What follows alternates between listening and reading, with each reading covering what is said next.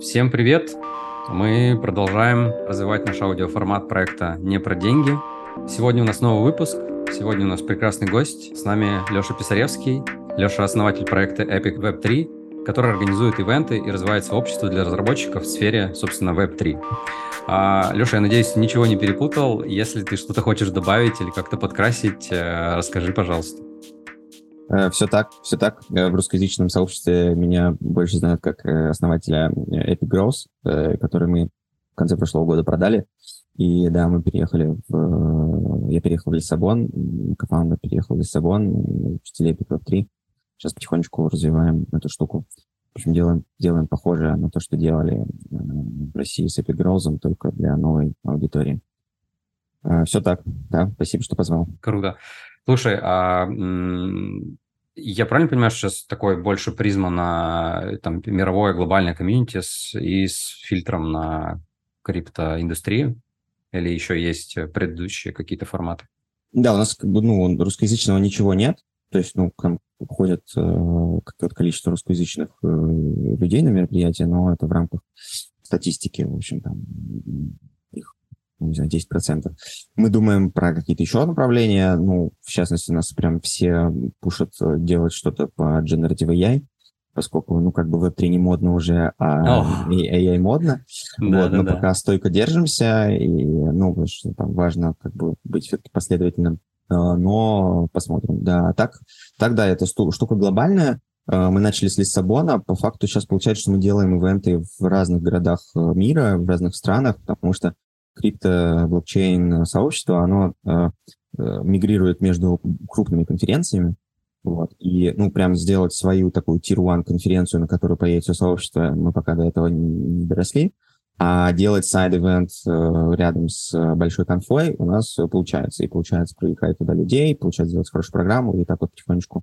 И даже получается что-то на этом зарабатывать. Пока не очень много, но, в общем, и вот у нас уже были ивенты там э, на, на, на разных континентах даже. Там был в Сеуле Вау. ивент, в Нью-Йорке ивент, Вау. в Париже ивент, вот сейчас будет в Стамбуле ивент. То есть, ну, так, короче, в принципе, да, проект получается такой глобальный. Круто.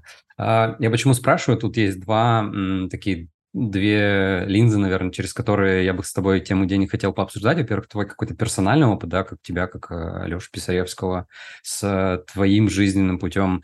Ну и плюс отдельно очень ценно увидеть э, то, как ты воспринимаешь мир денег с учетом приземления на тему там, криптовалют, как это все, все развивается. У тебя, я уверен, большая насмотренность, глобальные какие-то там взгляды, точки зрения, ты очень широко общаешься.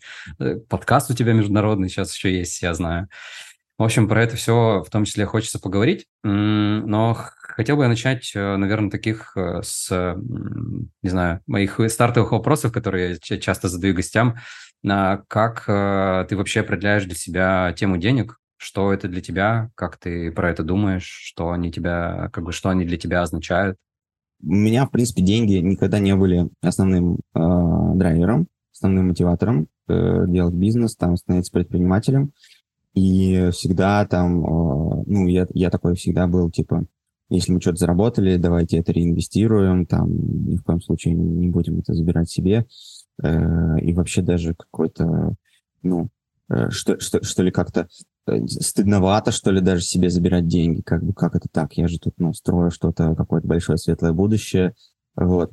Потом как бы, ну, реальность немножко меня приземлила, что, да, ты там, может быть, то, что ты строишь, то, то что ты вкладываешь, часто там э, оно все куда-то девается, да, а э, э себя тоже надо порой бывает поблагодарить. И я стараюсь как бы на самом деле искать баланс между этим. Плюс у меня есть э, семья теперь с двумя детьми, мы переехали в Португалию, как бы дети ходят в школу там и прочее, и ну, есть определенные расходы. И, конечно, там деньги из чего-то э, такого nice to have превратились просто на определенном уровне в must have. Но вообще у меня, ну, ну как бы я, я разделяю точку зрения, что деньги нужны для того, чтобы о них не думать. И это, наверное, ну, не как, как бы идеально э, стечение обстоятельств, если так получается. У меня пока не так. Я пока много думаю про деньги, и на самом деле там э, большинство моих запросов там к психотерапевтом, оно обычно связано с тем, что у меня там есть страх умереть бомжом, там, или там остаться без денег, или там не прокормить семью и прочее. Мы с этим работаем Вот, поэтому, ну, такая тема для меня достаточно интересная, скажем так. Угу. Да, понимаю про этот э, такой большой страх. У меня на самом деле тоже отчасти он присутствует. И э, эти картинки умереть под мостом э, бомжом, как бы прекрасно тебя понимаю. Буквально вот недавно ехал на велике, вижу, лежит э, на улице прям бомж на скамейке. В общем, он отдыхал или спал, я не знаю. И я такой, э, я поймал, как у меня проскакивает эта мысль, что, блин, а что если, типа, я профокаплюсь, и у меня, типа, меня ждет такое же будущее? Я такой, черт. А, в общем, это кошмарные, страшные мысли. Очень да. тебя понимаю. Тоже обсуждаю на терапии. А, слушай, ты сказал, ты вот сейчас говорил предпринимательство, там есть мысли, ну, что ты реинвестируешь, а, как, как, как, как это я буду забирать себе. Мне интересно, как у тебя вот этот мыслительный сетап, каркас, он сформировался. Может быть, это там, не знаю, ты про это расскажешь, как ты даже пришел к предпринимательству, в принципе, к построению проектов, когда ты не наемный работник, и как бы там модель, кажется, взаимоотношения с деньгами другая. Ну, у меня, э, на самом деле, по поводу того, что вот не наемный работник, у меня там точно не денежная была мотивация, у меня просто, ну, там достаточно давно было какое-то такое, типа, жжение э, делать э, что-то, делать что-то свое. Я думаю, там, э, ну, присутствовала какая-то романтизация вот, э какой-то вот венчурной индустрии, там, стартап-строения, и от этого же в том числе, то есть мы немножко вот наша такая смузи айтишечка, как бы около венчурная тусовка, она немножко отравлена вот этими историями про Facebook, там, да, как ты там, как Facebook не зарабатывал э, очень долго, типа никак не монетизировался, а потом там стал стоить много миллиардов. И мы э, немножко вот этим вот, э, ну, как то отравлены, да, и а, а в, реальной, в реальной жизни, ну, все немножко не так, и на самом деле мир даже венчурный, он сейчас потихонечку приходит к тому, что, ну, бизнес должен зарабатывать все-таки. Вот, и я долгое время, ну, ну вот неправильно у меня было, то есть у меня там первый бизнес, ну, такой более-менее, который состоялся, это рекламное агентство, и, ну, рекламное агентство, оно должно приносить э, прибыль, оно просто обязано, то есть ты не можешь все реинвестировать, если у тебя рекламное агентство, потому что, ну, слишком как бы нестабильный этот бизнес. А я рекламное агентство строил там, скорее по венчурной модели, и мы даже венчурные деньги туда привлекли в попытке строить э, какую-то ну, большую историю. Вот. И ну, ну, оно особо не получилось. Ну, что-то получилось, что-то нет. В целом, скорее, не получилось.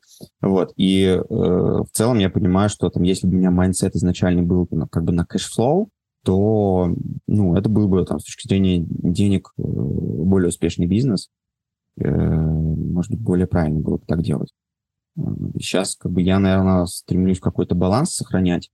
А ты к этому, как бы, мне интересно, как ты пришел к пониманию того, что как бы хочу создавать что-то свое, это там сопряжено с неденежной мотивацией. То есть ты мне интересно узнать несколько шагов назад, как, как у тебя сформировалось вот это восприятие, может быть, какие-то детские опыты к этому привели, или не знаю, были какие-то учителя или ролевые модели? Слушай, нет, наверное, не было никаких э, таких э, штук, э, но, ну, это было, ну, давай так, это было, типа, лет там 10, может, чуть больше назад, это были там десятые годы, и тогда вот все эти истории успеха, там, типа, ВКонтакте, там, Фейсбука, да, там, когда там молодые, типа, дропаут чуваки что-то такое создают, там фильм, э, э, фильм «Социальная сеть», там примерно, по-моему, в это же время выходил, э, чуть, может, позже. Вот, и это очень сильно романтизировалось. Там Висиру, Висиру тогда был еще, там Цукерберг позвонит, и мне кажется, на меня это как-то влияло. Там вот ходила очень там сильно цитата про то, что типа там Стив Джобс, когда звал вот чувака из Пепси, он mm-hmm. там говорил ему, ты хочешь всю жизнь продавать газировку или изменить мир, и вот эта вот э, романтизация вот этого всего, мне кажется, на меня очень сильно влияла ну, там, на, на большое количество людей из моего окружения. Э, сейчас я понимаю, что, наверное, еще и некое такое, как бы, ну, не знаю, что ли, своенравность, что ли, характера, да, то есть я достаточно там не просто уживаюсь. Ну, то есть я, я думаю, что я как бы уже unemployable.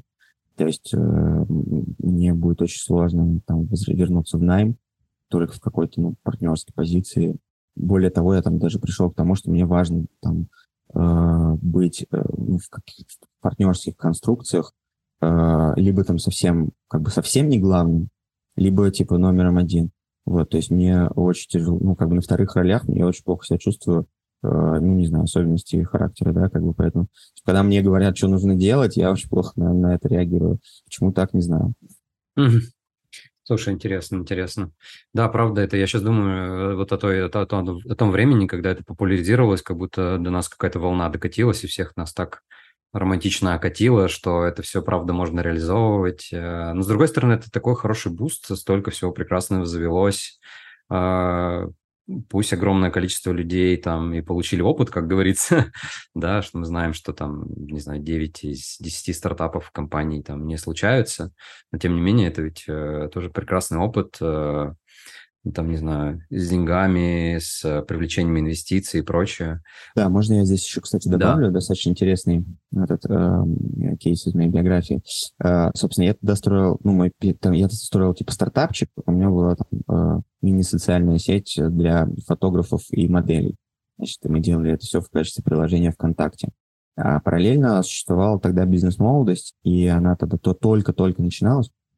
Вот, и меня там на нее привели знакомые. И, ну, вот я там рассказал, что я делаю, они такие, типа, а как ты зарабатываешь? И я такой гордо, типа, мы не зарабатываем э, пока. Вот. Они такие, типа, блин, чувак, так нельзя, надо, надо зарабатывать. И я тогда не понял, но по факту потом как бы на меня, ну, я знаю, что там у Близ молодости э, плохая репутация, но на меня их видосы через какое-то время достаточно сильно повлияли. Они там говорили, что, типа, вот вы тут строите свои стартапы э, с голой жопой, да, и, э, ну, это, конечно, замечательно, но прикольно было бы вам э, научиться э, зарабатывать деньги сначала и построить как бы просто, ну, cash flow бизнес и выбрать просто какую-то там нишу, в которой понятную нишу, да, в, ну, типа не делать неведомо, что, непонятно что. Вот, типа сделать сайт на коленках, да, там запустить Яндекс Директ и, э, и просто начать зарабатывать, типа. И я, на самом деле, такое, для меня это было откровение, что вау, так можно. И я реально сделал сайт на коленках э, про то, как, э, ну, типа, студия разработки мобильных приложений, запустил директ, и просто, о чудо, ко мне стали приходить заказы, и это вот мой был первый, типа, первый бизнес. Потом он, ну, я его там закрыл, он потом трансформировался вот в мобильное рекламное агентство, но, по сути, вот эта мысль про то, что не надо изобретать стартап, как бы, а можно делать бизнес, она вот, ну, была новой для меня на тот момент. И, и до сих пор я, в принципе, в таком как бы выборе, что я нахожусь, да, постоянном, типа я что делаю, стартап или бизнес, э, каждый раз я как бы принимаю это решение заново. Угу. А бизнес и стартап с точки зрения денег, они имеют различия? Мне кажется, да. То есть стартап – это история там, про капитализацию, про быстрый рост и про деньги потом. Mm-hmm. А бизнес – это ну, как бы sustainable такая история, дивидендная, если ты что-то реинвестируешь, то ты точно понимаешь, когда и как это тебе вернется, и сравниваешь доходность с, э, условно, там, с депозитом. Слушай, а можешь э, вспомнить, поделиться, вот как у тебя там пошли первые продажи, начали появляться первые деньги, как ты себя чувствовал, как вообще это ощущалось, когда, ну, не знаю, может быть, для тебя это был новый опыт? Э... Это вообще было офигенно, потому что я доработал на работе, и плюс, как бы, мне еще там, ну, типа, я взял несколько проектов по разработке приложений, я сам не разрабатывал, но я, типа, находил разработчиков, был таким, как бы, продуктом, проектом. Ну, и там я реализовал несколько проектов нормально, и мне там прилетело, типа, условно, там, плюс, э, ну, за несколько месяцев плюс несколько зарплат, типа. И я такой, вау, и это прям было классно, и я купил там MacBook, я там что-то там еще, вот, и вот, ну, тот момент, короче, когда ты работаешь, и еще у тебя, типа, проект, который приносит тебе деньги, и это очень классно, потому что у тебя становится сильно больше денег резко. Правда, и много работы. Ну, то есть совмещать э, очень тяжело. И потом я уволился, пошел как бы full тайм уже, и стало уже меньше денег, уже стало не так все весело. Вот, но, но, в принципе, прикольно, когда ты сам как бы вот начинаешь сам зарабатывать, не зарплату получать, а Э, что ты заработал сам, какие-то значимые деньги, это круто, ну, это так немножко меняет, да, как бы мышление. Вот здесь тоже про отдельное промышление интересно, как, э, как ты видишь вот это различие восприятия мира, когда ты работаешь в найме и, как говорят про зарплату, что она самый тяжелый вид наркотиков, и когда ты работаешь сам на себя, получаешь э, столько, сколько, в общем, поработаешь, заработаешь. В чем для тебя вот это отличие? Ну, скажем так, я там последние полтора года э, достаточно много завидовал э, людям, у которых э, хорошая корпоративная карьера, особенно в международной компании, э, которых э, когда началось, я не знаю, там, что у нас можно говорить в этом подкасте. Что, что угодно можно говорить. А, ну, хорошо. А, когда началась война, их просто релацировали, да, и продолжили платить зарплату там, в валюте, да, и в новой стране. И я такой, блин, это, конечно, круто, потому что мы там мало того, что релацировались сами, все это проходили как бы все эти квесты с э, ВНЖ и прочим, как бы параллельно там продавали российский бизнес, думали, а как нам, типа, вообще теперь зарабатывать в новой реальности. И я такой, да, как бы, может быть, и не так плохо вообще-то э, иметь э, хорошую зарплату, да, и хорошую карьеру. Вот. Ну и плюс, э, ну, а жизнь предпринимателя, она такая всегда как бы американские горки. Сегодня у тебя хорошо, завтра плохо, потом опять хорошо и так далее.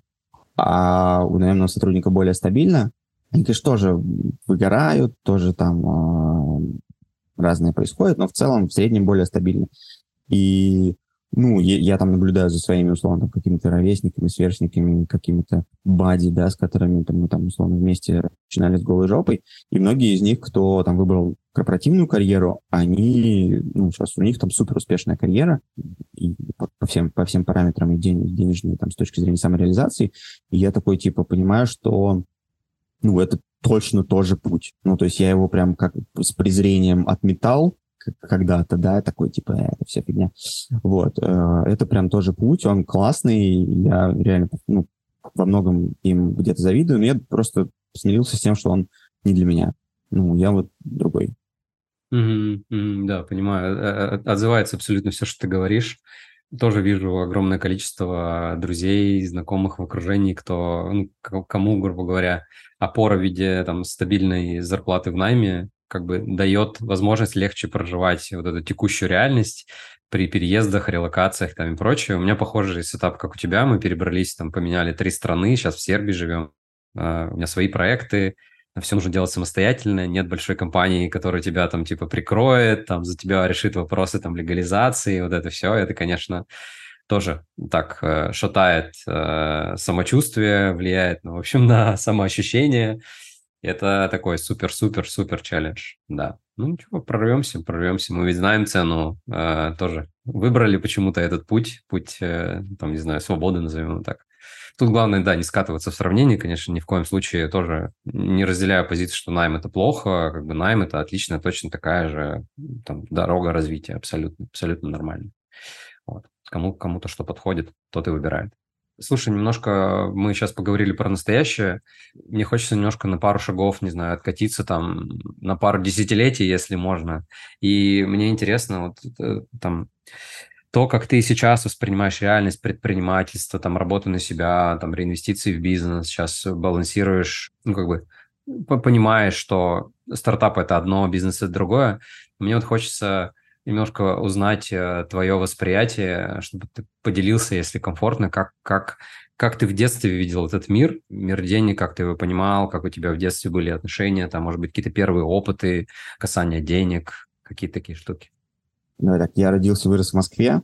Э, у меня э, я, я попал, э, ну, мое детство прошло там 90-е, 2000-е, да, я попал в тонкую прослойку среднего класса, которого тогда вообще практически не было. И вот, но, но я бы, то есть мы не были бедными, но мы не были богатыми, как бы, да, ну, то есть все, все было, все как бы в достатке, но вообще абсолютно без излишеств. И ну, у меня э, всегда было желание, ну, как бы жить на свои, Э, не за счет родителей, как бы, да, но я, то есть я, типа, у меня, опять же, баланс, да, я не начал работать там в 15 лет, как э, те, у кого совсем не было денег, но и там я не ждал окончания университета, да, то есть э, я там, ну, мне кажется, лет 20, там, на третьем курсе я уже начал работать, и, в принципе, себя, то есть я там жил с родителями, да, окей, они меня кормили, но все остальное я уже зарабатывал сам, мне было это важно как-то для вот э, само как бы самоощущение. Вот я помню там первое впечатление, когда э, типа там купить поездку на метро и как бы на свои деньги и пройти. Ну, типа, что да, можно заплатить. Э, э, это даже как-то было приятно. Вот, ну, заплатить честно заработанные деньги. Слушай, это я, я, я просто поделюсь, да. Это правда важный опыт. Я сейчас поймал себя на мысли, что точно, кажется, точно есть корреляция от того, там, как в детстве, в юношестве сталкивалось, э, ну, складывалось отношение там с деньгами, и как в последующем э, человек в этом разворачивается. И вот там у тебя сейчас предпринимательский опыт. До этого э, в прошлом выпуске мы с Максом Родиным рассказывали, и он тоже рассказывал, делился с тем, что там в детстве не было, скажем так, лишений, было благополучие, и это сказалось на мировосприятии сейчас, и там позволило, ну, скажем так, не знаю, без потрясений, может быть, ты, кстати, важную вещь, кстати, сказал, да, что э, там ты не начал работать из нужды там в 15 лет, и это тоже определенным образом на тебя повлияло, то есть ты себя там благополучно ну, чувствовал, понимал, и, соответственно, это тебе там и позволило делать определен, определенные шаги. Слушай, слушай, круто. Слушай, а были какие-то моменты, когда ты не знаю, в студенчестве, может быть, особенно в студенчестве бывает, когда типа, с деньгами напряженка, ты про это как-то думаешь, особенно фокусируешься на этом? Ну да, наверное, когда я был, когда я только начинал вот э, работать, получал там 30 тысяч рублей, 40 тысяч рублей. Э, ну, это, конечно, тогда было побольше немножко долларов, чем сейчас. Ну, было прям, да, такое, что вот денег их практически ни на что не хватает. Типа вот там вот, типа, один раз в месяц можно там сводить девушку в кафе, и, в принципе, вот э, все, на этом как бы бюджет, бюджет заканчивается.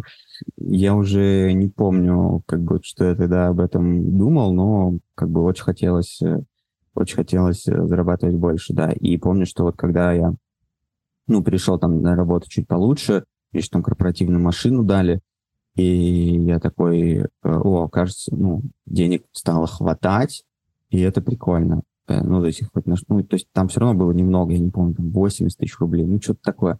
Ну, их хотя бы там, хотя бы хватало. Вот, а вот когда я что и там сверху что-то заработал, я такой, о, типа, денег не то, что хватает, их еще там можно что-то там купить, что-то остается, это прям, блин, это прям классно, да, это прям хорошо. Ну, вот с тех пор были разные э, ситуации, было и что и не хватает, ну, то есть, на самом деле, дело даже не в том, что не хватает.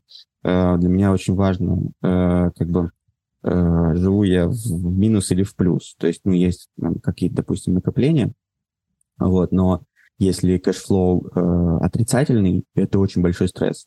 Даже если ты там мозгом понимаешь, что, окей, там мне хватит на год, на два года, да, там, типа, а, скорее всего, я еще там чуть-чуть больше начну зарабатывать, и тогда еще там на дольше но все равно вот, э, типа, жить в плюс — это супер важно для менталки. Э, сколько бы, ну, ну, причем по ощущению, сколько бы не было у тебя там накоплений и прочего, много знаю людей там, с большими какими-то суммами, э, все равно им очень стрессово, когда живут в минус. Угу. Ну, как думаешь, почему такое происходит? Ну, там, как конкретно? У меня просто, то, поделюсь тоже, у меня тоже самое ощущение.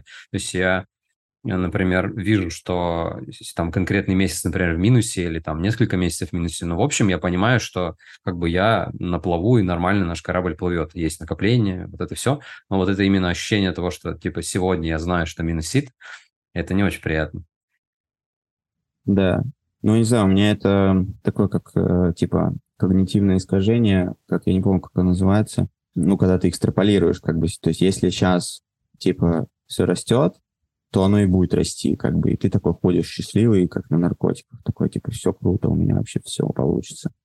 А если сейчас падает, то ты зачем-то продлеваешь этот тренд, как бы, и думаешь, что всегда теперь будет падать. Хотя ни то, ни другое неверно.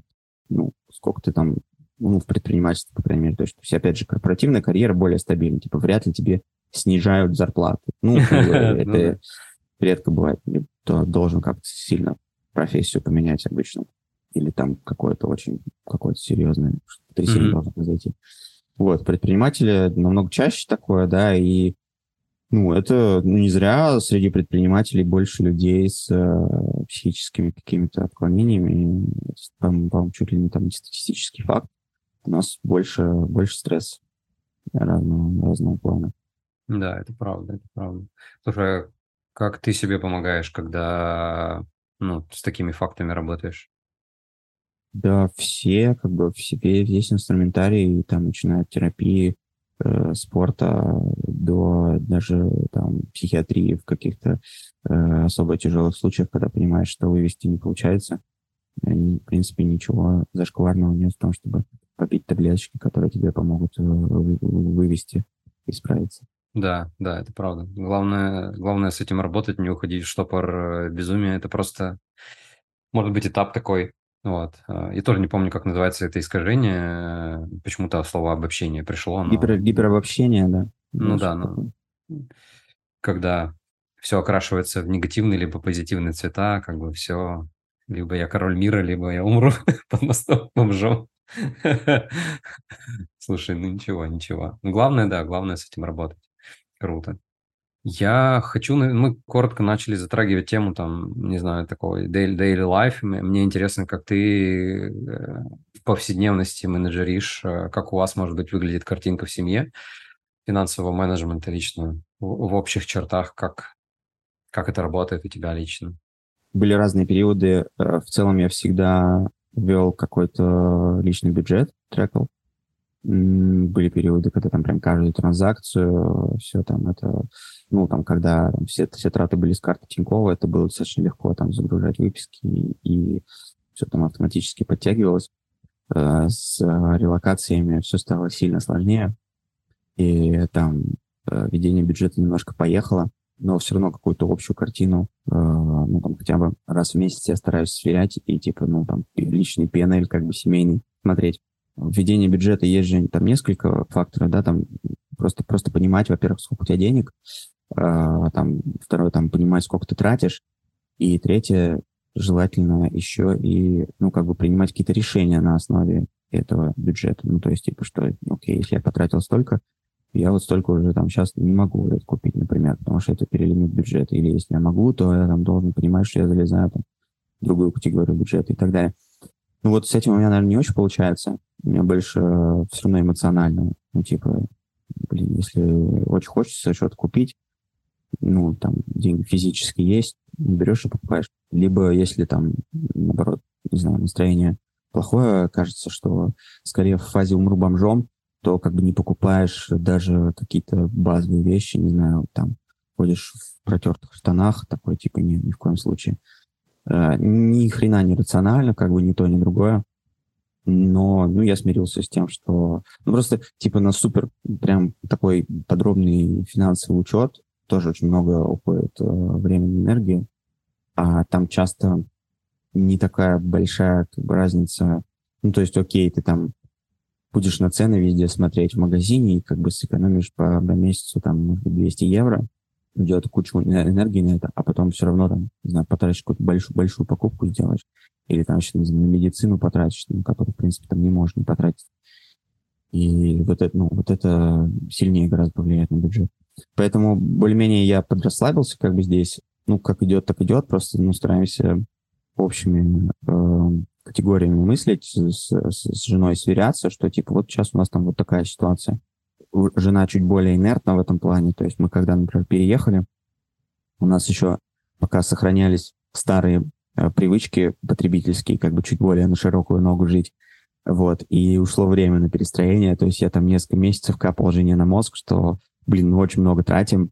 Тут еще сначала было ощущение, что все дешево, э, что было такое искажение, потому что курс был э, доллара низкий очень, и э, было, было ощущение, что типа, а, все дешево, как бы, и ну и как-то привыкли, ну, в Москве последнее время там мы, типа, условно ни в чем себе не отказывали. Ну, там, условно, в разумных, в разумных пределах.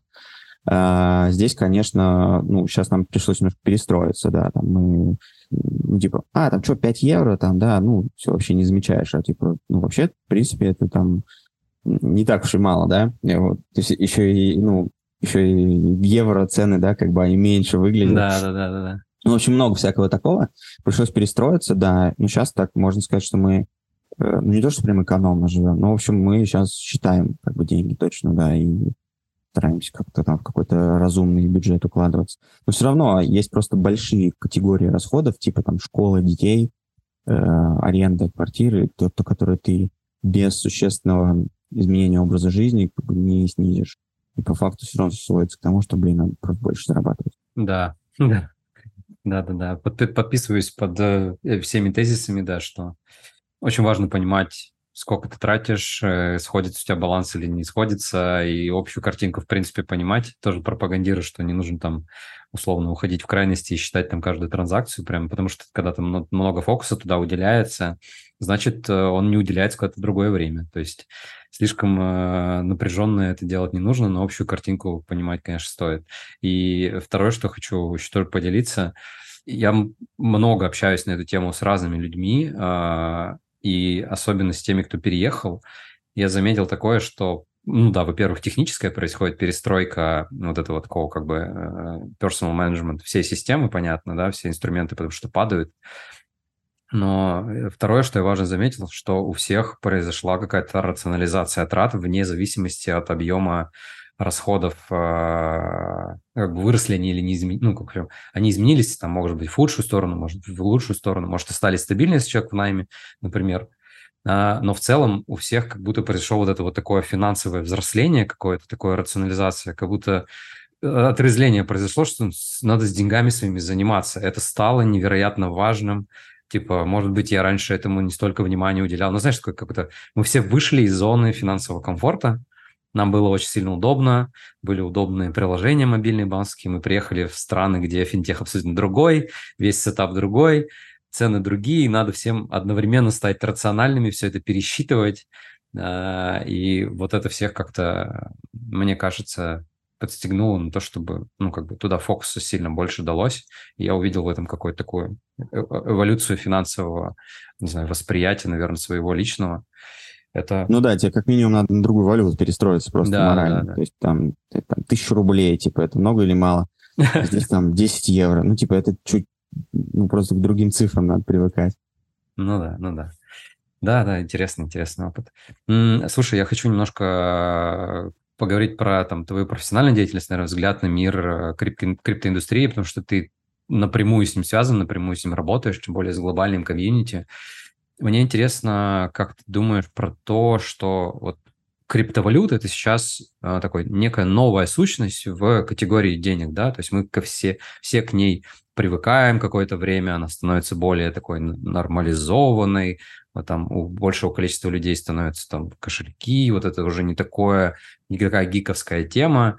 И мне интересно, как ты видишь вот криптовалюты в принципе в текущем сетапе жизни людей. А, она правда так распространяется или это все-таки еще пока не широкий продукт? Вот как ты это видишь? Это еще пока точно не широкий продукт и вообще не факт, что будет широким продуктом. Ну, я, давай так, я на самом деле, я немножко же сбоку этой индустрии, то есть я, я делаю ивенты для этой индустрии, я, конечно, чуть-чуть пытаюсь разбираться в этом, но э, мой взгляд, он такой, он не совсем изнутри, прям, он так, я, ну, я вообще все, так... Все равно шире, чем э, как бы мой точно. И, и, я, на самом деле, я немножко криптоскептик, э, mm. то есть э, я такой, типа, ну, знаешь, вот в эти все сказки про децентрализован, то децентрализованное будущее, как бы не то чтобы прям совсем не верю, но пока оно выглядит, конечно, так очень отдаленным каким-то странным. А, по факту, ну, просто применение, ну, все ищут применение вот, технологии блокчейна где, где-то в каком-то как бы реальном мире. Ну, а, конечно, там 99% применения этого блокчейна, оно в финансах. И, и даже в финансах это по-прежнему такой, ну, ну, как бы немножко, да, немножко пока еще маргинальный инструмент. То есть это продается либо как э, ну, массовому пользователю, это продается либо как э, торгуй на централизованной бирже, типа там, там Coinbase, Binance, там, да, и прочее. Э, и, собственно, зарабатывай доходность, ну, как бы играй в казино, ну, по большому счету, да, то есть, ну, как альтернатива акциям, да, и это там, ну, то есть понятно, что ты при этом не, не владеешь как бы этой криптовалютой, то есть там твоей криптовалютой владеет биржа, эта биржа может рухнуть теоретически. Короче, это не совсем децентрализация по факту. Но вот, ну, как бы здесь такой мотив э, зарабатывать большую доходность, чем традиционные инструменты. При этом там понятно, что сейчас э, ставка высокая, и там даже депозиты дают какие-то в долларах дают какие-то вменяемые проценты, и интерес к, к этим криптовалютам особенно, особенно низкий, да, когда там, и, когда будет обратно период э, низкой ставки, да, там низких депозитов, обратно там пойдут деньги в криптовалюты, наверное. Э, что еще как, ну, массового распространения вот с точки зрения там, ну, прям платить криптой, там что-то такое, это пока, это пока тоже очень мало. Это пока по-прежнему людям массово неудобно. И в основном люди, э, ну, adoption как бы получают крипта там, где не очень все понятно с банковской системой. Ну, типа, вот мы там все там иммигранты из России, да, конечно, с криптой э, неплохо так столкнулись, да, потому что, типа, как, как самый-самый простой, в принципе, способ вывести деньги. Всякие там африканские страны какие-то, да, там подсанкционные страны, какие-то страны с э, очень высокой инфляцией, э, для них это способ как бы сохранить э, деньги, да, вот э, они, они как бы, ну, там, Аргентина, например, да, uh-huh. вот они, а, а, а там, там adoption, adoption высокий. То есть, то есть развитые страны, они скорее потому, что они хотят что-то зарабатывать на крипте, э, развивающиеся страны скорее потому, что это как бы способ для них вообще как-то деньги выводить, сохранять э, и так далее. Потому что, ну, у тебя может в развивающейся стране там в банке хранить деньги, ну, там у тебя все, не знаю, нулится там запросто, да, а крипта, в общем, такая защищает в каком-то смысле эти деньги. Ну и плюс там это удобно, всякие кроссборды, да, платежи, ну, реально э, заплатить куда-нибудь во Вьетнам, там, в Китай, очень-очень очень просто с помощью крипты. Поэтому, ну да, штука развивается, штука по-прежнему, ну, конечно, очень такая как бы маргинальная, и там, раз, размер рынка там всех криптовалют, он э, по-прежнему очень маленький. И это такой бабл, на самом деле. И эти ивенты, вот, которые мы делаем, они, конечно, очень прикольные, но мы их делаем для достаточно узкой тусовки, как бы вот э, блокчейн таких профессионалов, которые в индустрию по-прежнему верят.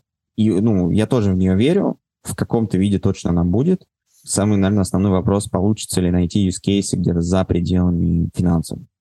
То есть действительно сделать, там, не знаю, какую-нибудь социальную сеть, там, децентрализованную, популярную, или там какую-нибудь игру, ну вот в какие-то такие массовые кейсы. Сейчас все пробуют эту штуку внедрять.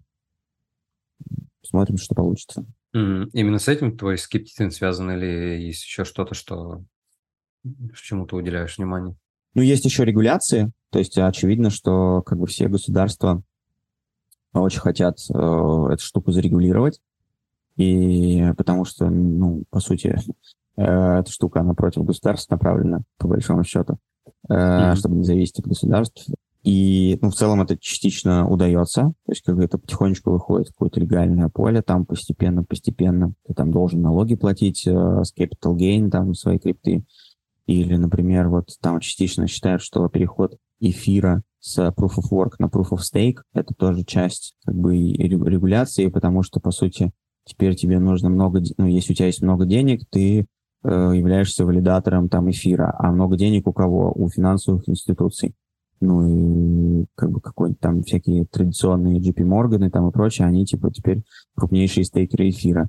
То есть так или иначе влияют как бы на развитие. Ну вот, то есть какой-то, ну, да. какой-то находится постепенно компромисс между этими двумя мирами. И, ну, может быть разное развитие, вплоть до того, что просто это встроится там в, в общую финансовую систему, и, и все и на этом все закончится. А, э, ну, а есть там криптоанархисты, которые считают, что мы там построим децентрализованное государство, да, наверное, где-то, правда, посередине. Mm-hmm. Да, интересно за этим всем наблюдать и находить себя тоже в этих всех опытах.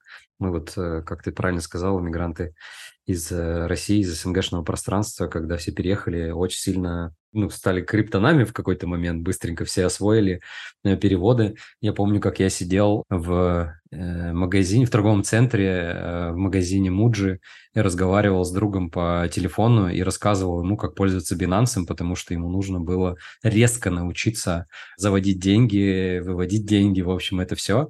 И мы все в одночасье стали криптонами, научились вот эти все кроссбордерные как раз переводы делать. Да, но надо сказать, что сейчас это намного проще, потому что я там mm-hmm. когда-то много лет назад э, хотел купить э, там сколько какое-то количество там биткоинов э, или, может быть, там доли биткоина, не помню, в качестве типа инвестиций.